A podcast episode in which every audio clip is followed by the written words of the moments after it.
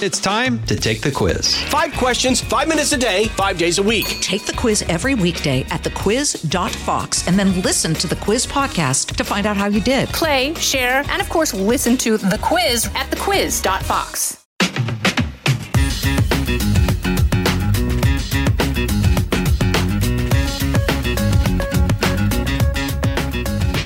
Well, welcome to the Jason in the House podcast. I'm Jason Chaffetz, and uh, we got a great guest coming up. Uh, we're going to be dialing into Ari Fleischer. I mean, he was right in the thick of things. We're coming up on the 20th anniversary of 9 11, and it's going to be here before we know it. And um, this is a man who was right by the president's side when all this happened. But it's a fascinating story, I think, of how Ari got to that level as the press secretary to the President of the United States. Just a wonderful human being. So we're going to dial him up and uh, we're going to talk a little bit about the stupid because, you know, there's always somebody doing something stupid somewhere. Uh, but let's start with a little riff on the news because uh, playing out uh, is this infrastructure bill. And I, I tell you, I've been in this arena. I served in Congress eight and a half years. And the way this is going down is just so fundamentally wrong. So the Senate, what they did in their infinite wisdom is they had this so called bipartisan group that got together of these 10 Republican senators. I have no problem with, with that. The idea that they're going to try to work uh, on both sides of the aisle to come up with a framework. What I think is fundamentally and totally wrong is that the procedural vote to proceed with the bill happened before there was actually a bill. So the Senate process is such that what you're supposed to do is invoke cloture, which means you have to go, get 60 votes in the Senate to agree to proceed with the bill. I think it's a fair question to say, well, if we're going to proceed with debating and going on with the bill, what's in the bill? And not a not a one page summary with big numbers next to, you know, rail is going to get this and roads are going to get this. What are the actual details? So, what I thought was absolutely silly, which was highlighted in particular by uh, Senator Tim Scott of South Carolina, Senator Mike Lee of Utah, and others, is how are we going to vote on a bill of which there is literally zero text? But they did, and they got the, the motion to proceed, which now means the Democrats only need um, uh, 50 plus one in order to get there. Um, the other thing that I thought was absolutely wrong with how this is put put forward is the pay fors. Now, supposedly this thing is all paid for. You know, nearly $30 trillion in debt. Don't tell me that this is all paid for. It's not paid for. When you've got a looming overhead with that, we're paying about $1.5 billion a day in interest on our national debt, and the interest rate is near zero. So don't tell me, senators, that this is all paid for. Oh, and by the way, what are some of those paid fors? One of the pay fors is selling off a portion of the Strategic Petroleum Reserve. Are you kidding me? What Republican is signing off on that? You have the Keystone pipeline that was taken out. You have a limitation now on oil and gas drilling on public lands. So you've totally limited the ability to move oil and gas products, and you've limited the ability to extract those products. You've also got ANWR and these other places uh, in Alaska that are, are, are being shut down.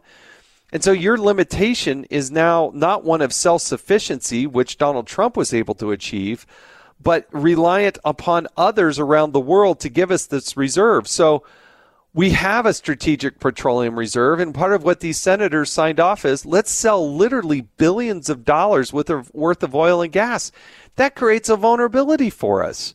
You can't do that. You can't sell off the reserve that you have and limit the ability to produce internally and think that that's a good public policy for the United States. That's just but one of these so called pay fors.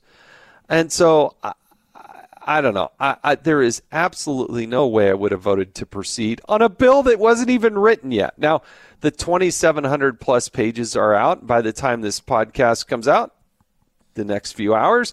Um, I'm sure we'll le- learn any even more details. But um, the way it's proceeding is wrong. The last point I'll make about this is they should have, if the Republicans were going to go strike a deal with the Democrats and say, we're going to come up with this quote unquote bipartisan one, then you need an assurance. You need something publicly out there that says, we are not going to pass another infrastructure bill that is solely you uh, just only Democrats right on top of that because that would be disingenuous. You either do one together, but you don't do two, and that's not something that they got uh, an assurance of uh, from the Democrats. So, hey, yeah, we'll give you this bipartisan stuff, and then we'll fill in all the blanks of all the Green New Deal and all the other stuff. By the way, there's a lot of Green New Deal in this bipartisan bill. And we'll do this other Green New Deal stuff on top of that. Whoa. And again, no discussion about where we're going to cut spending. Spending continues to rise. And again, I, I don't know how we sustain this without some cuts somewhere. Inflation will kick in, our debt is overtaking us, uh, the valuation of the dollar will go down and it is not good for the immediate generation. It's not good for the future generation. And I am one that wants infrastructure, but you have to make hard choices. DC is not making a hard choice in doing this. And don't tell me that it's paid for, because I could argue with you all day long on that. It is not. All right, time to bring on the stupid. Because, you know, there's always somebody doing something stupid somewhere. All right, we got to go back to the mask mandate in the House of Representatives. I know I've talked about this, I know I brought it up, but it continues to be not just symptomatic, but reality of how ridiculous this is. The vaccines work. I've gotten a vaccine, my wife's gotten a vaccine. Whether you decide or not to do that is between you and your healthcare professional. It's not between you and Nancy Pelosi and no, no. Decide with your healthcare professional. You choose not to, that's your business. You get self determination. Um, the reality is, if you don't get it, you're at a much higher risk of actually getting the the the virus, and some of that's going to be deadly. But that's your choice, not mine. But in the House of Representatives, Nancy Pelosi is out there saying we're going to arrest people members of Congress and their staff if they're not wearing a mask, no matter whether or not they're wearing a mask. And they're simultaneously complaining that people aren't heeding the warnings to get the vaccination. Nothing says the vaccines don't work. Nothing says don't get a vaccine more than you're going to have to all wear a mask, a mask even if you've been vaccinated it's such a mixed message. And I guess the hypocrisy that drives me nuts, that puts this into the, the realm of stupid beyond stupid, is soon after Nancy Pelosi does this, what happens? She's posing for a photo opportunity in the House of Representatives, takes off her mask. So when it's a photo opportunity for Nancy Pelosi, it's totally fine. If you think it's a deadly disease, if you think it's a pandemic, if you think it's all these things, enough so that you're going to arrest a member of Congress uh, or their staff, and then you flaunt it by taking it off, then arrest the Speaker of the House if that's the way you're going to play. Then you have Jerry Nadler, chairman of the House Judiciary Committee, not wearing a mask in the Capitol. How come he's not arrested? It's on video. You've got video evidence of it. This duplicity, this this uh, nothing drives me crazy more crazy. Nothing drives the people that I interact with crazy than the hypocrisy coming out of out of Washington D.C. And that's why it qualifies as bringing on the stupid. You're listening to Jason in the House. We'll be back with my conversation with Ari Fleischer right after this. I'm Charles Payne. Listen to my Unstoppable Prosperity podcast so I can get you making money right now. Whether stocks are hitting new all time highs or in free fall mode, opportunities abound. So, why are so many potential investors still sitting on the sidelines? In a new season of my podcast, I'm going to get you in the game. After 38 years on Wall Street, I'm ready to impart some lessons and get you invested in the greatest wealth generating machine in history. Listen anytime, everywhere at foxbusinesspodcast.com or wherever you listen to your favorite podcast. Now it's time to phone a friend, and we're going to call just a wonderful guy. I really like this guy, former White House press secretary Ari Fleischer.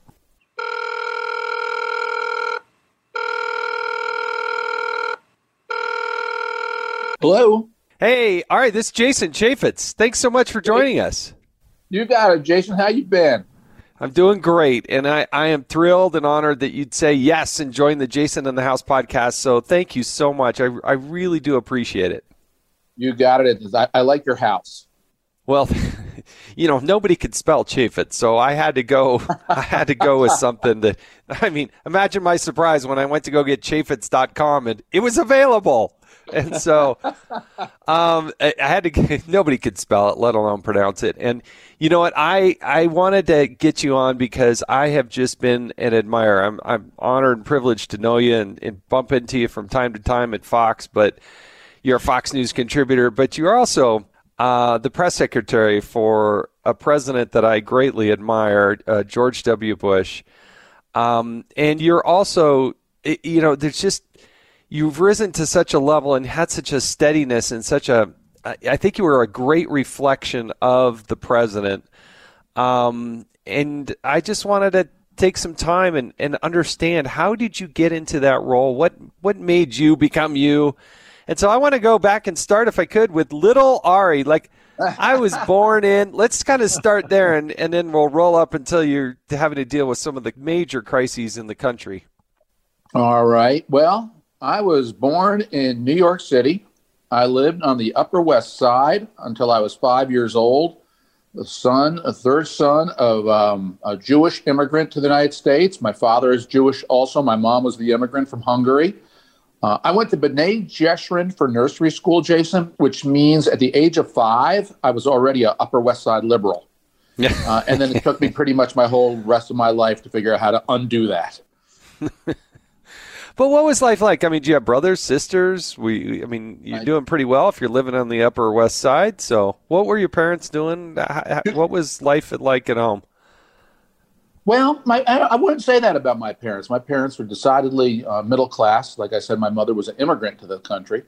Um, I have two older brothers, and we have a very close family. Um, but you know, my father was a textile executive. He worked his way up uh, from the bottom of the textile industry. He was the youngest of six, raised by a single mom uh, in the Depression era, and he met my mom uh, in 19, uh, let's see, well, she came to America in 1939. She escaped the Nazis. Uh, wow. My grandfather, her father, was smart enough to say, this one feels different. And in early 1939, he came to the United States to start, restart his life. He was a doctor, but he couldn't practice in the United States. He had to start all over. Wow. And in August of 39 or July of 39, he sent for my mother, her mother, and her brother and they got out just before the Nazis invaded Poland and World War II began. Uh, we think, we're not sure about, we think she came out on the last ship across the Atlantic before wow. the U boats, the Nazi U boats started sinking commercial ships going back and forth. Um, so th- my father met my mother. They got married in 1955, and along came Michael, Peter, and me. I was born in 1960. All right, so you're little Ari. I mean, are you like speaking better than everybody else? Are you able to articulate sentences and just like, wow, this kid, he can talk. He's going to be our spokesman for our family. How did how did that work? You know, it's funny you asked that because one of my last interviews I did at the White House right before I left was with the organization that represented people who had lisps because I had a lisp. I, oh. I was a child with a lisp. I had to go to a, a guess some specialists, some speech therapists to learn how to talk without a lisp. Uh, and then when I left the White House, I just let you know what? I'm a spokesman who used to lisp, and I want to do something just to show anybody who's got a speech disability that you can overcome it. So, no, I wouldn't say I was more articulate. I think I just talked a lot. Well, you talked a lot, but is that was that tough growing up? I mean, kids are pretty cruel sometimes. They'll tease other kids who, you know, if they have a limp or a lisp or their hair's different. Yeah. I mean, I don't remember it being that way. You know, I think it was first and second grade. It was. It was first and second grade, and um, you know, who at that age is a bully yet?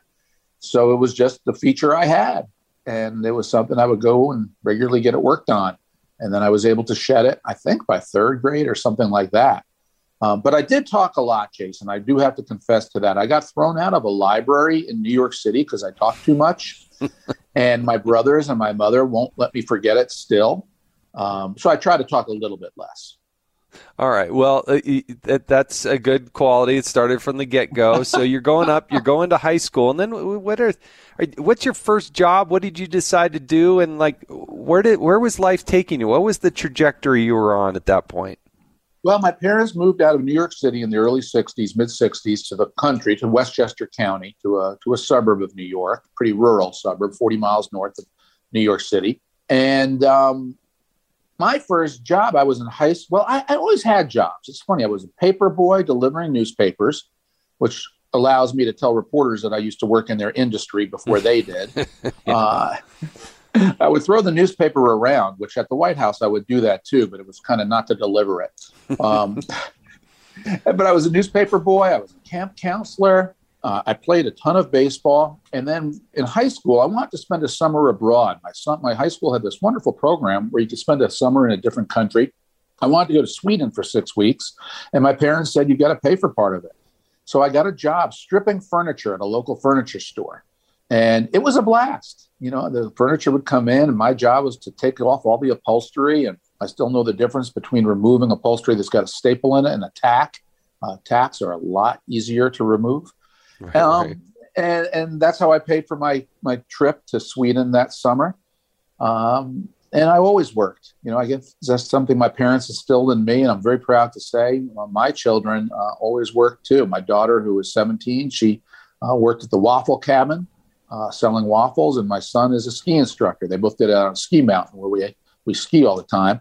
Um, but I guess you learn that kind of thing from your parents at a young age about um, work, the value of money, and hopefully, uh, you know, my parents just instilled in me: you've got to pay for what you get.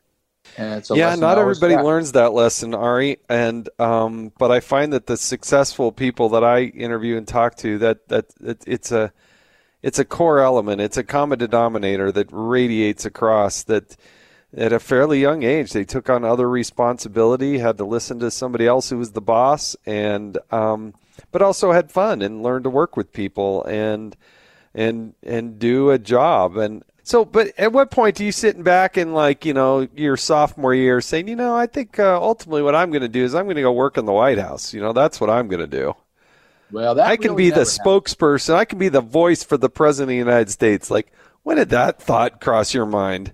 You know keep, keep in mind i was raised in a liberal democratic family and i was a liberal democrat myself so I get to college at Middlebury College in Middlebury, Vermont in 1978, a liberal. Jimmy Carter is the president. And I couldn't stand Jimmy Carter.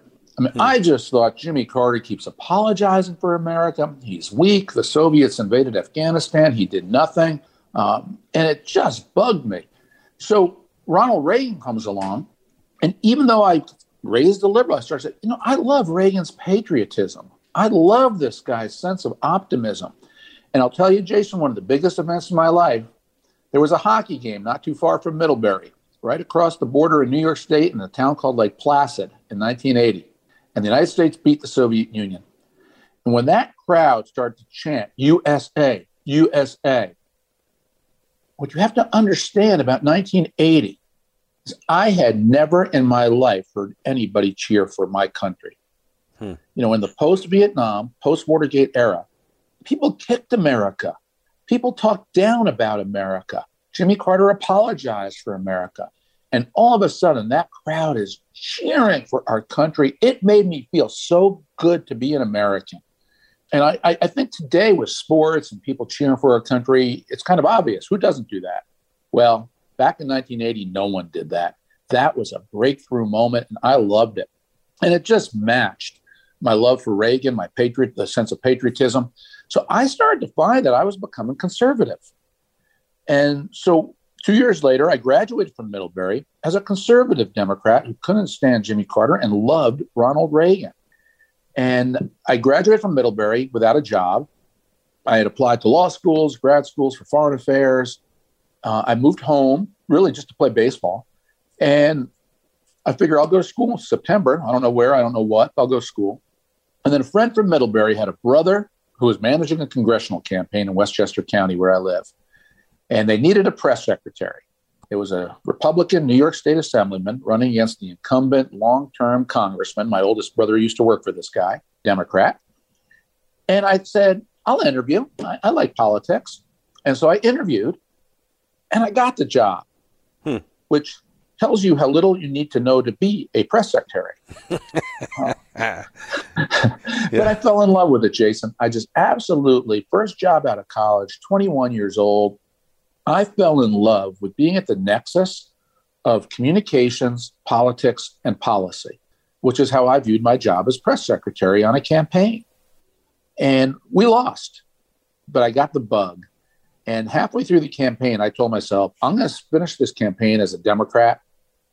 But no matter what happens, win, lose, or draw, when it's over, I'm changing parties. I'm going to become a Republican and I'm going to move to Washington.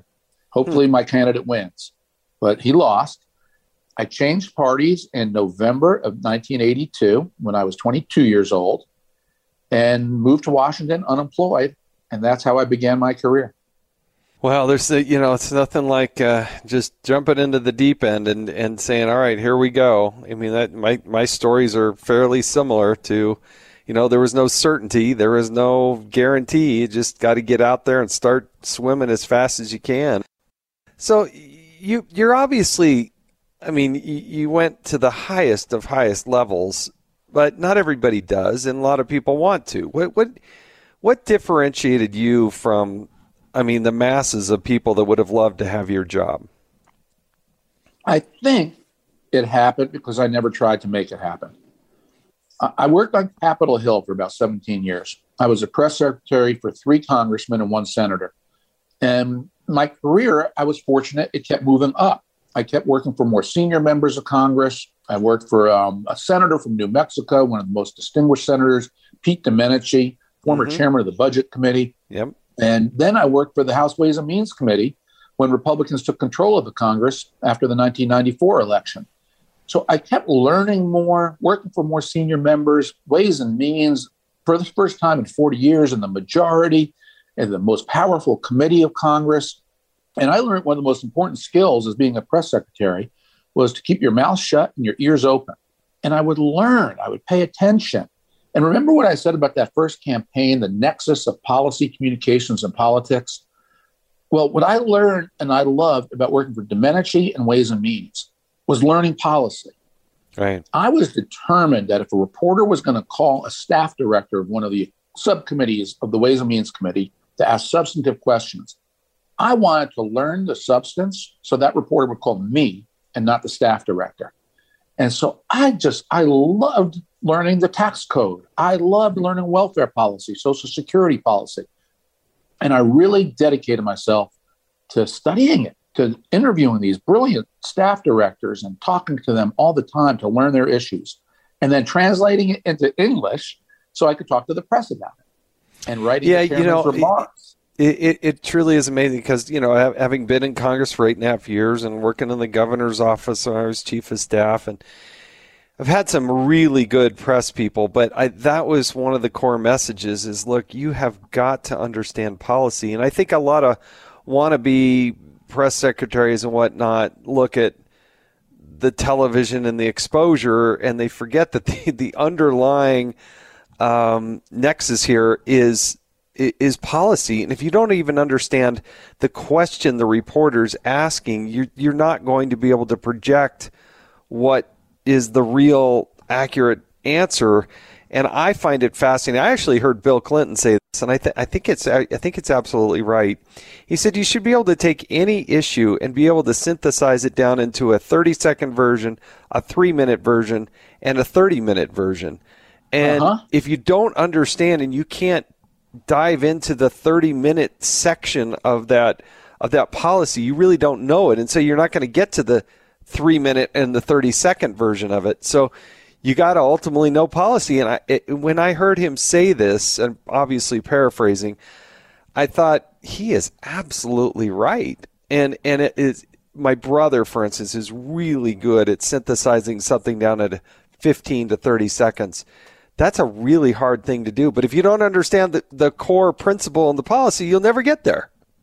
You got it. That's exactly right. And that's smart of Clinton. That's that's right. But why else are you there? If you're not in government to enact policies to improve people's lives, what are you doing? Are you there to get on TV? Are you there to get booked on a cable show? And why serve if it's not about policy. And so Yeah, that's, that's why I had fun. I love doing it. It, it and, and this is why I tell people that even today, as polarizing as Washington is, move there, make a difference, dive in. Yeah, it's a tough town today, but if you care, it's the right place to be, and it doesn't matter what your what your party is. If you're a liberal, fight for liberal policies. Republican, fight for Republican conservative policies. But dive in and learn everything you can. It's just it was such an exciting town too, Jason. You know, it was I was single for almost all the time I was in Washington. I met my um, my wife at the White House, but it was an exciting town, intellectually stimulating, young people, really driven, and with this with a vigorous social life and intellectual life. I loved it. I ended up being there there for 21 years, um, and, and I got kind of bored on Capitol Hill after about 17. And Right. what happened for me was a friend of mine was a consultant for Elizabeth Dole when she ran for president. And so in 1999, he came to me and said, Dole's going to run, and we need a communications director for our race. Would, would you like to talk to Elizabeth Dole?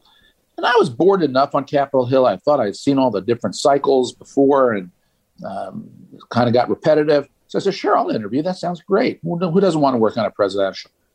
I went to work as Elizabeth Dole's communications director on her campaign. And when she bowed out, when she quit the race, George W. Bush asked me to move to Austin, Texas to become spokesman on his race. He had Wow. noticed me on the Dole campaign. He liked me. Um, I'll tell you a quick story. At the Iowa straw poll, she's on stage giving her speech. I'm behind the curtain, behind stage. And this guy comes up to me, swaggers up to me, puts his arm around me, and says, I really like the way you do your job. Looks me in the eye and walks off. And it was George Bush. Wow. And I was thunderstruck. You know, I was thinking, here I am working for Elizabeth Dole. It's a tough race. We're not really going anywhere. And the front runner, who I don't know, just came up to me and put his arm around me. What a nice guy. So when she dropped out, I moved to Texas and became George Bush's spokesman and uh, loved the guy. Yeah, you know, I've only had the opportunity to meet uh, the President George W. Bush once, and it was actually at the inauguration uh, for the, uh, I think it was Trump, and um, I'm there, and I've got kind of an aisle seat, and we're you know they're the dignitaries are coming in, and the president just comes in and says, "Hey, Jason, how you doing?" And I, I mean, I was just like. Well, Mr. President, I, I, I was, he was just so happy and jovial and, just smiling and having a good time and and uh, I, I just it was such an honor and um, anyway it was, it was neat so so you go and you join and then but walk us through that journey Well, first, he ended in a tie before he won. right right right right You know, I thought the recount was going to be the biggest story I'd ever participated in in politics. I'm like, who, who could imagine a race ending in a virtual tie like that, going through a six week period when America didn't know the name of the president? And then, of course, everything got changed on September 11th, and there were a lot bigger stories in the recount. Um, I loved that job. I loved standing at the podium on behalf of a man and on behalf of policies that I believed in. I loved my encounters with the press corps. I loved taking what they dished out, and I loved dishing back a little bit of it too. And you know, I, I just relished that intellectual game of chess that you play standing at that podium, where you know reporters ask you A, and you're already thinking of B, knowing that's going to make them ask question C, and you're already thinking of answer D. That intellectual part, that thrust and parry, back and forth, with the press that only wants to make the case that your boss screwed up and he's bad. And your job, of course, is to promote your boss and his policies. It was a thrill. I mean, I, I really loved taking that podium and engaging. Um, it was a different era. It was a lot kinder, calmer, less vitriolic, but it was tough enough even back when I did it. And uh, I loved it, loved every second of it. so oh, it, it it's hard to imagine that it's actually been this long but we're coming up on I, I believe the the 20th anniversary uh, of 9/11 Yep. And and that's a day that you woke up and went to work and no idea what was going to happen and how it would change the world, the country, um, and I'm sure you personally. Can you can you walk us through that a little bit? And I've heard you interviewed about this, but I it's it's such an important moment in history, and how the president dealt with it was just, I think, pitch perfect. Well, I woke up in Florida at a hotel where the president had just gone for a jog got in the motorcade and headed off to a little elementary school where the president was going to do a reading event to focus on the importance of education and for especially for black children, uh, the importance of reducing the gap between black and white kids in reading. And as, a, soon as I got out of the motorcade, my pager, Jason, no smartphones back then, my pager went off with a note from Brian Bravo, who worked for me in the White House. He monitors news. And he said to paged me saying a plane hit the World Trade Center. No more information than that. And then when I was in that schoolroom with the president as he was reading to the kids, I got a second page saying the second tower has been hit by aircraft. And in that instant, I knew it had to be terrorism, of course. And about 30 seconds later, Andy Card walked in the room and whispered in the president's right ear, America, uh, second plane hit the second tower. America is under attack.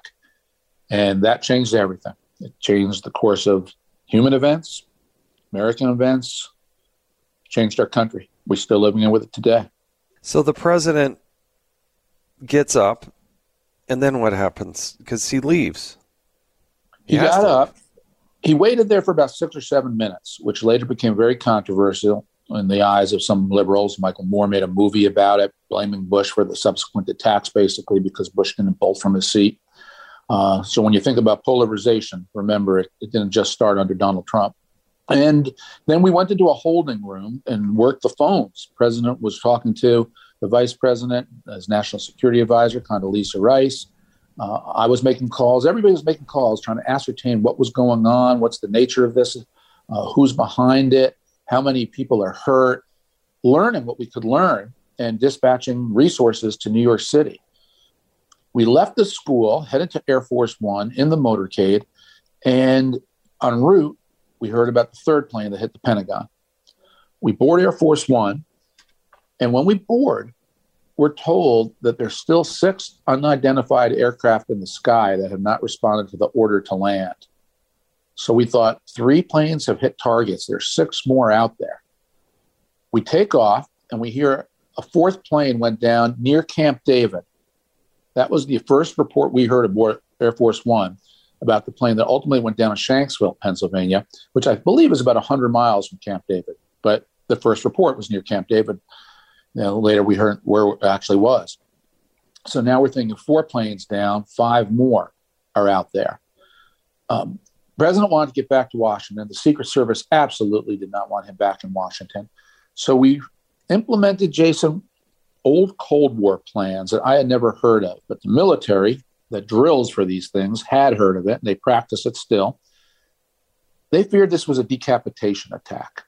Now, decapitation attack is if the Soviet Union or China launched such a massive number of nuclear missiles in an attempt to take out the president, the vice president, the speaker of the House, the president pro tem of the Senate, every congressman, every senator, the United States Supreme Court, and all members of the cabinet that's a decapitation. We actually drill for this today to prevent it from happening.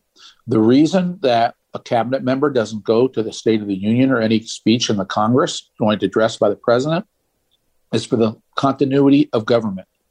So there can be no decapitation. So one person in the line of succession, at least, is in a safe spot away from everybody else in case that one place is destroyed. So on September 11th, they partially implemented some of the evacuation plans in case of a decapitation.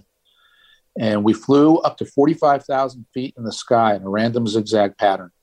Now, 45,000 feet for a 747 is awfully, awfully high. The only person in the world who knew where Air Force One was going was its pilot. Hmm.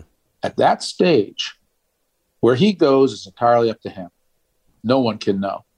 And so it's a random zigzag pattern in the sky, is what Colonel Mark Tillman did uh, until a decision was made then to land at Barksdale Air Force Base uh, so we could refuel. And President wanted to address the nation. So our first stop after realizing we couldn't get back to Washington was Barksdale, and that's where the president delivered his first address to the nation. You're listening to Jason in the House. We'll be back with more of my conversation with Ari Fleischer right after this. Now, scrambling to put together, what, what role do you play in in putting together that? I mean, it's such a pivotal speech. The information is sketchy and in a constant state of flux. What's your role? What are you doing at this point when the the plane's zigzagging? The intelligence services are trying to gather as much information to get it to the national security advisor and others to the vice president. What what's happening there? Well, my role, frankly, was I, I pretty much glued myself by the president's side for much of the day, taking detailed notes on what he did and what he said. Uh, I would occasionally go back and brief the press, go back to my cabin a little bit, but I mostly spent the day in the president's cabin, uh, recognizing what a moment in history this is. I have very detailed verbatim notes on everything the president did and said. But the president has a team of speechwriters who operate even when they're not with him. And so others were doing the writing. I was doing the what I always do, being around the president and then talking to the press, uh, describing what the president is doing. Um, and that way I can convey information to the American people. Uh, so th- that was really my role on that day. And I- I've got to say, the president's first two speeches to the nation, he made one from the elementary school before he departed, and the second from Barksdale. He was criticized for them, Jason. A lot of reporters said that he appeared unsteady he was also criticized by Peter Jennings, the ABC anchor, and Brian Williams, the NBC anchor, for not returning instantly to Washington. They thought it was basically cowardice of the president to fly around and not return back to Washington because the nation wanted to see its president at, at, in the Oval Office. And while the nation did want to see the president in the Oval, the nation wanted to see the president safe. And you know, it just it struck me even in the middle of September 11th, the snideness, the criticism, um, it was unabated. It, it, kept coming in, and I, I, guess that's fine. That's our system. Um, but the next day, I had a chance to explain to reporters why we did what we did and why the president couldn't come back to Washington, et cetera. Um, and ultimately, then we flew to Offutt Air Force Base. We left Barksdale, landed at Offutt in Nebraska. And the reason we went there is twofold. One, the Secret Service wanted the president to spend the night there, and they had the facilities, good facilities to do that. But more importantly, they had a command structure, communication structure where the president could convene a secure National Security Council meeting with multiple parties over secure telephones and video screens. And that's what he did. We got to Nebraska, and the president convened the meeting of the National Security Council. Um, and then he made the decision uh, and just said, We're going back to Washington. Uh, I'm overriding the Secret Service. We're going back. And at that point, all the planes had landed. It was only four. It was not the, the nine we feared. And even the Secret Service recognized we have combat air patrols up now over most American cities. There are no other planes in the sky. Um, it's safe to return, and and and that's what we did. And then the president addressed the nation that night, and I think that's when he really found his footing. I, I think his speech to the nation that night was a speech of reassurance. It was a message that we're going to take care of this, and we're going to bring comfort to those loved ones are, are missing. We're going to do everything we can to help people in New York, to help people in Washington, help people in Pennsylvania. And we're going to take care of whoever launched this attack. You know, I'm, uh, I'm far away from this. I'm in Utah. Uh, the country is just glued to the television trying to figure out what's happening.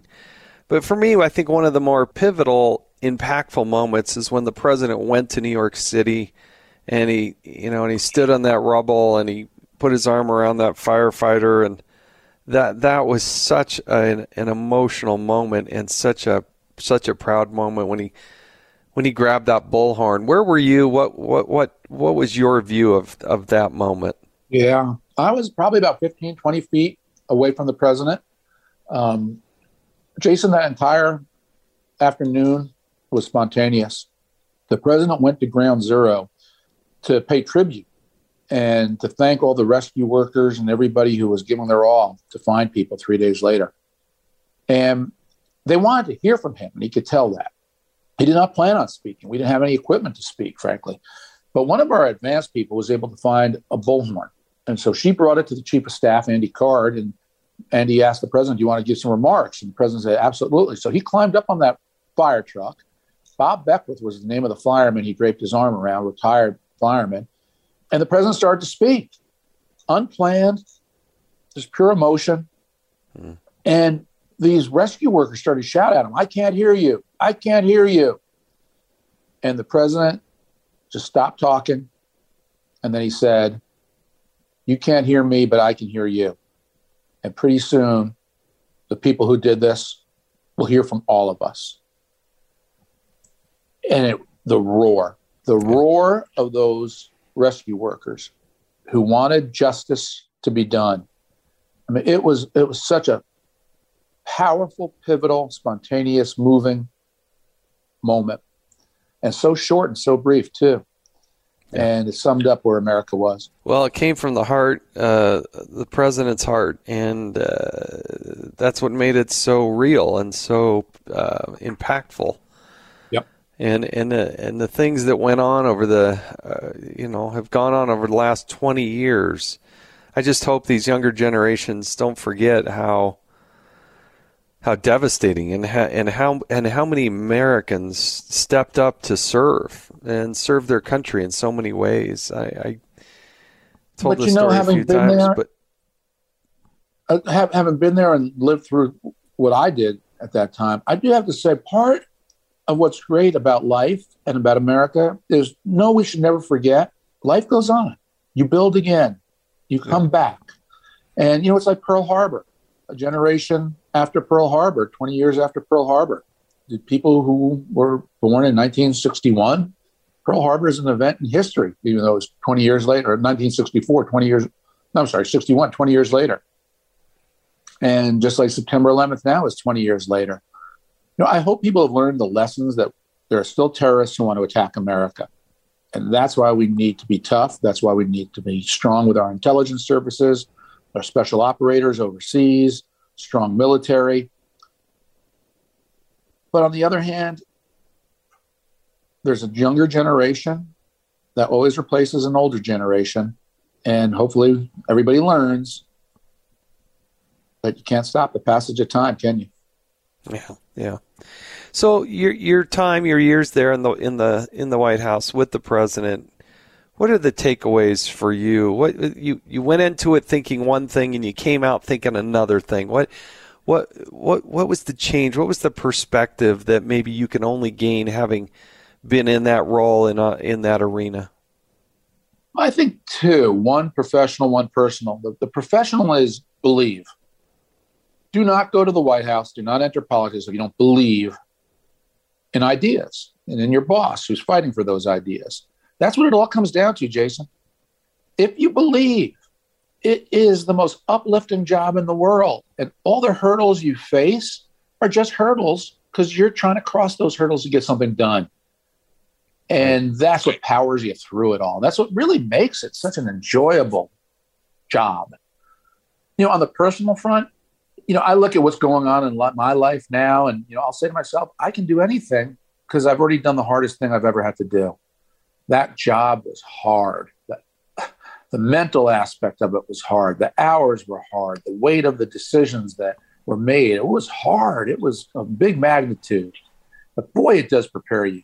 So I tell myself now that at the White House, since every day was a crisis, there's no such thing as a crisis. Crisis is routine. And now, when I work for my clients, when I deal with things in life, if there's a bump in the road, I say to myself, "That's a pretty small bump. I'll I'll get through. I'll get over it."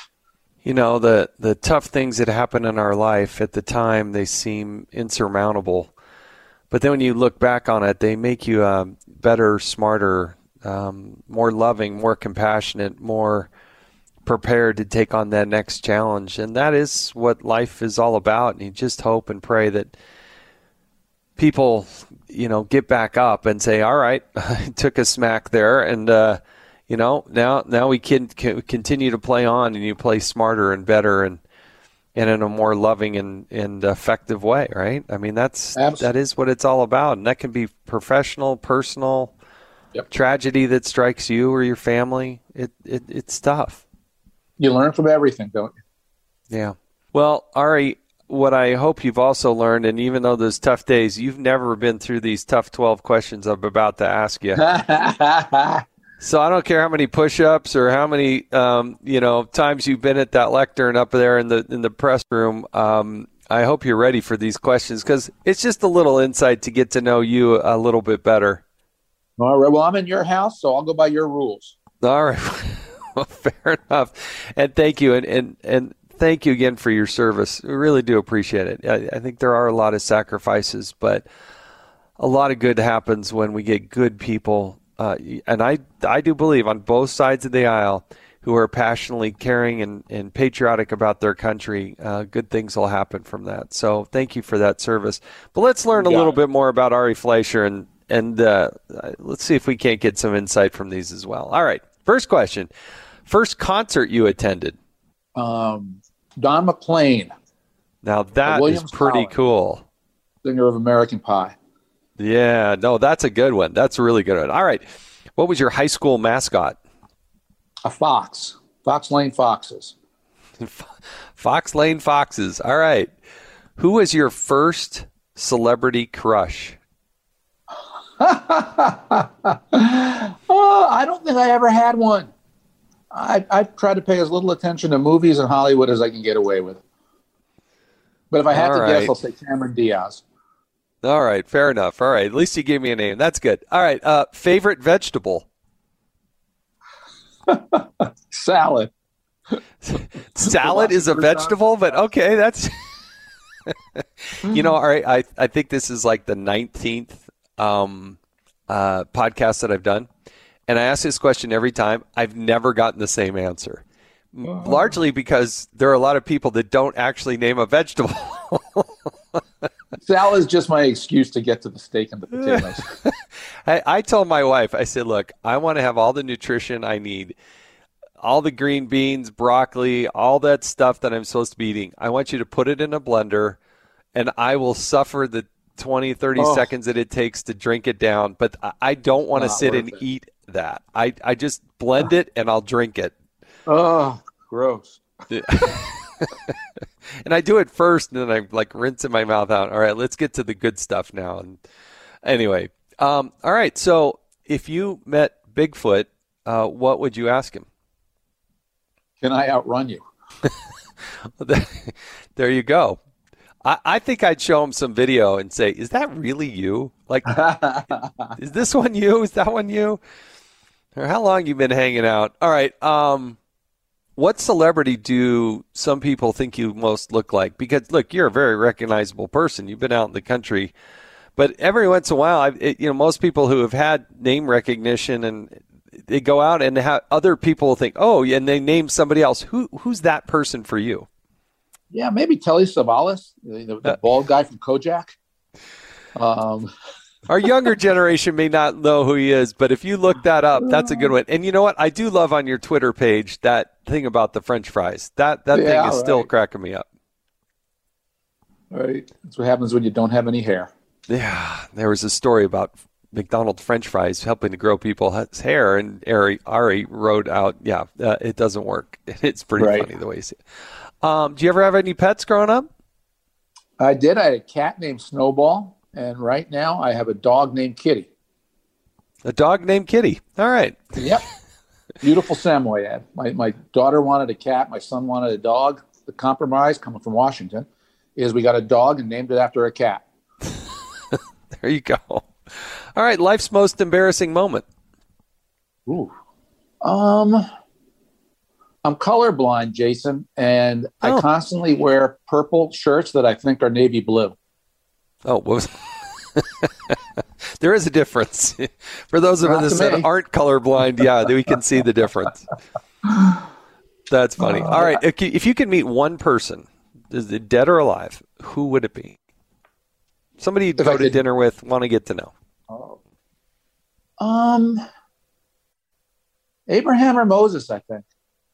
I guess Moses would have to bring Aaron because he had a spokesman. Uh, Abraham or Moses. I love the way you look at that, the way you phrase that. That's good. so you get a twofer on that one. That's good. That's good. Yeah. Um, unique talent nobody knows about. I play in a uh, 38 up wood bat hardball league. Um, I'm a 60 year old in this league, and it is the time of my life. I play every weekend and I love playing hardball. Love playing baseball. Wow, what position do you play? Third base. Wow, so you can throw. That's good. That's it's good. A lot of fun. Yeah. No, good for you. Good for you.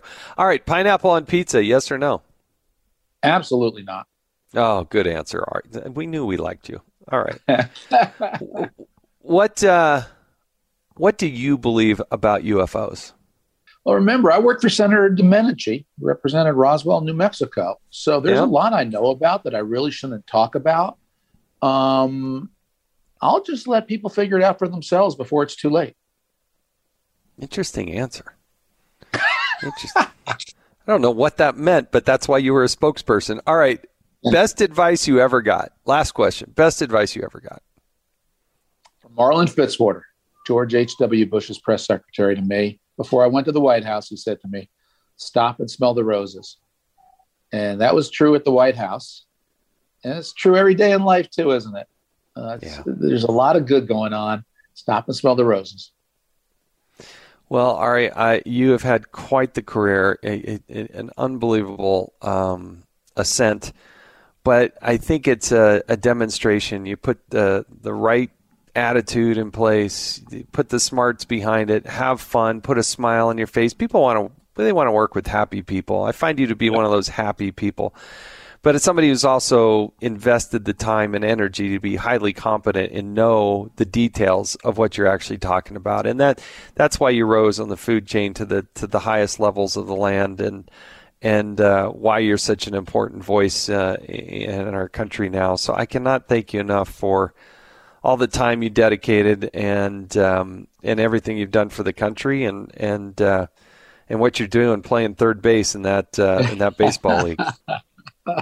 uh, Jason, well, thank you, and thanks for your service. You served at a pretty tough time, and you uh, you helmed some tough committee and some important committees, and went through some tough battles, and you came out real well.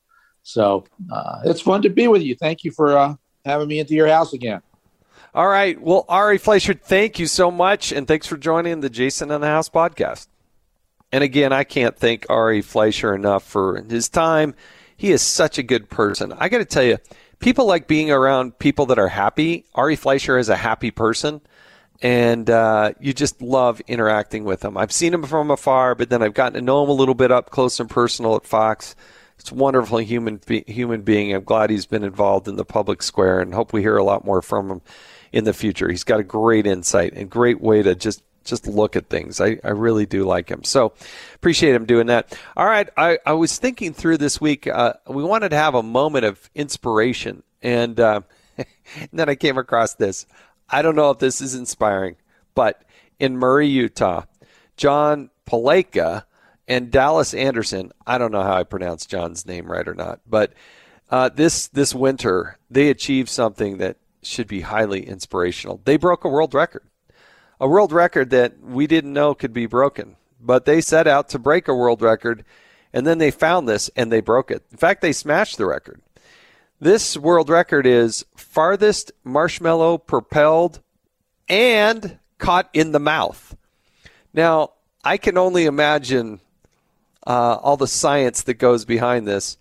Um, and they didn't just break the record, but they smashed it. So they propelled a marshmallow 225 feet 10 inches, which is important in a world record, and caught it in their mouth. Now, I don't know if they had a mouth guard or not, but wouldn't you be worried about a marshmallow that can travel that far? That and it happened in the they were outside, so it was cold. They're at altitude, so you could probably get a little more distance in that marshmallow. But the picture I saw, there's like snow around and whatnot. But I would think that that marshmallow coming at that velocity from that distance, I'd be so worried about my teeth. This is not like your wife tossing a marshmallow and see if you can catch it four or five feet away. 225 feet. Um, anyway, it, they they have a Guinness World Record, and uh, congratulations to them. And let's see if anybody can beat 225 feet 10 inches, farthest farthest marshmallow propelled and caught in the mouth. Well, thanks for listening to the Jason in the House podcast. You can find more podcasts at foxnewspodcast.com. or wherever you listen to podcasts. If you could rate this thing, we'd appreciate some stars up there. We really do appreciate it. I uh, hope you can rate and review the podcast. I'm Jason in the house. Come back to us next week, too, when we have another interview.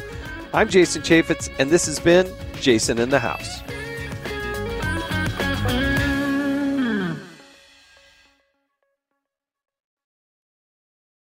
From the Fox News Podcasts Network. In these ever changing times, you can rely on Fox News for hourly updates for the very latest news and information on your time. Listen and download now at foxnewspodcast.com or wherever you get your favorite podcasts.